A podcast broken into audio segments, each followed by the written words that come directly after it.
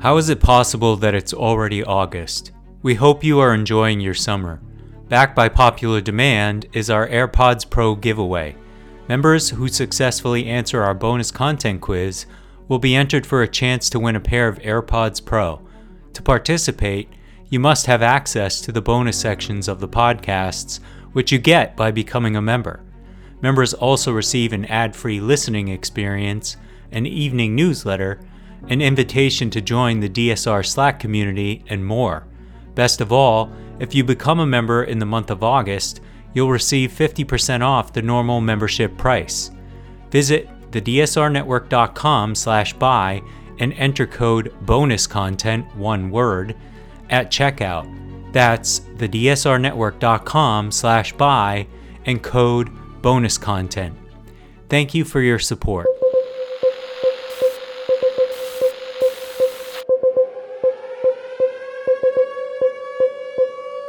august 14th 2023 and this is your dsr daily brief i'm chris cotnor and I'm Riley Fessler.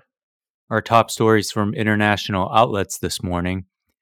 The town of Lahaina in western Maui experienced a devastating wildfire, leading to the release of toxic fumes from burning homes, cars, and infrastructure materials. Explosions from propane tanks added to the chaos. The fire forced around 46,000 residents and visitors to evacuate, resulting in over 90 deaths. The aftermath reveals melted cars, flattened homes, and concerns about lingering toxins in the environment. Officials are cautioning against a quick return due to the hazardous conditions, as airborne pollutants and contaminated water pose health risks. Even once fires are extinguished, lasting health hazards can persist, complicating recovery in the local economy. Scientists warn of unpredictable chemical transformations when materials like vehicles and boats burn, necessitating careful cleanup and protection for returning residents. You can view the show notes for additional coverage on the wildfires. Prosecutors in Fulton County, Georgia, are preparing to present a grand jury with findings from a two and a half year investigation into former President Donald J. Trump and his associates regarding their efforts to overturn Trump's narrow election loss in Georgia in November 2020.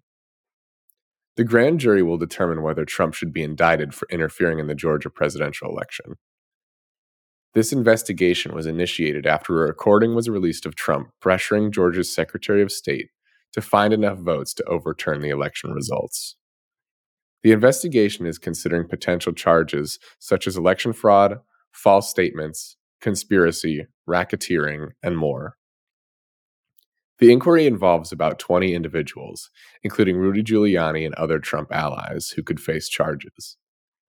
This investigation is one of several legal challenges Trump is facing, with potential implications for his political ambitions. In the Argentine primary election, voters expressed dissatisfaction with the main political parties favoring a surprising rise of the far right libertarian economist Javier Milei, who secured 30.5% of the vote compared to predictions. The election outcome, with Milei in the lead, signifies a significant shakeup in the path toward the presidential elections in October. The ruling Peronist coalition came in third place with 27%, while the main conservative opposition bloc followed at 28%. The results are a rebuke to the established parties amid a high inflation rate and economic crisis that has left a substantial portion of the population in poverty. The October election will influence policies affecting Argentina's agricultural sector, currency, bonds, and ongoing negotiations with the International Monetary Fund over a debt deal. Milei's unexpected success reflects public frustration with politics and the economy, particularly resonating with younger voters. Turnout was relatively low at under 70%, and whoever wins in October will face challenges related to economic recovery, foreign reserves, exports, inflation, and currency controls. In other news, Polish authorities have arrested two Russians in Warsaw and Krakow for distributing propaganda material related to the Wagner mercenary group. The arrests were made by Poland's internal security agency in collaboration with the police, and the individuals are facing charges of espionage and other offenses. The arrest followed the appearance of posters featuring the Wagner Group's logo with a QR code in Krakow, leading to a recruitment page for the Kremlin backed paramilitary organization. The poster urged people to join the group and was also seen in other locations. Earlier, the Polish Prime Minister Mateusz Morawiecki had cautioned about potential sabotage actions by Wagner in Poland, prompting concerns and the repositioning of military units closer to the Belarus border due to the group's relocation to Belarus from Russia. Niger's military has announced its intention to prosecute deposed President Mohamed Bazoum for high treason and undermining national security. This comes shortly after a group of senior Islamic scholars stated that the coup leaders are open to diplomatic solutions to resolve the standoff with the Economic Community of West African States.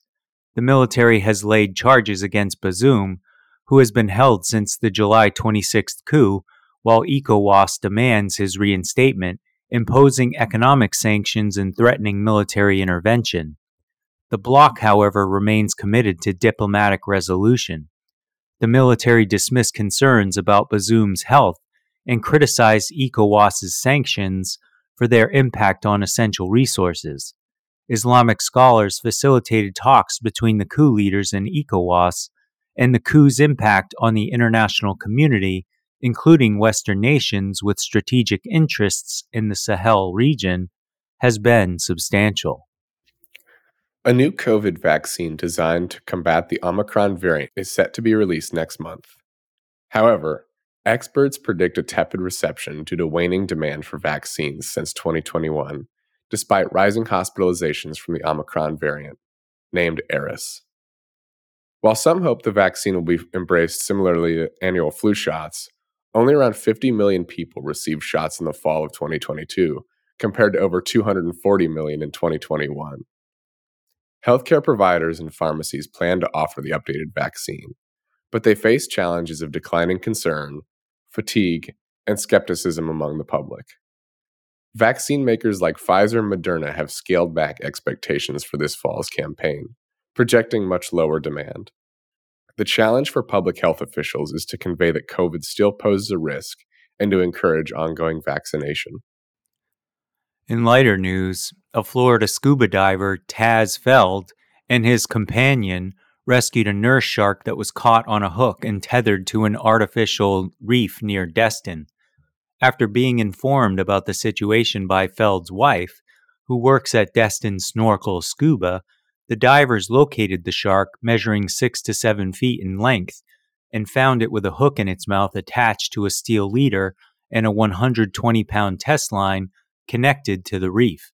Feld, assisted by the other diver, cut through the steel leader to free the shark, which swam away with the hook still in its mouth. The divers also removed over a hundred feet of tangled fishing line from the area to prevent other marine creatures from getting entangled.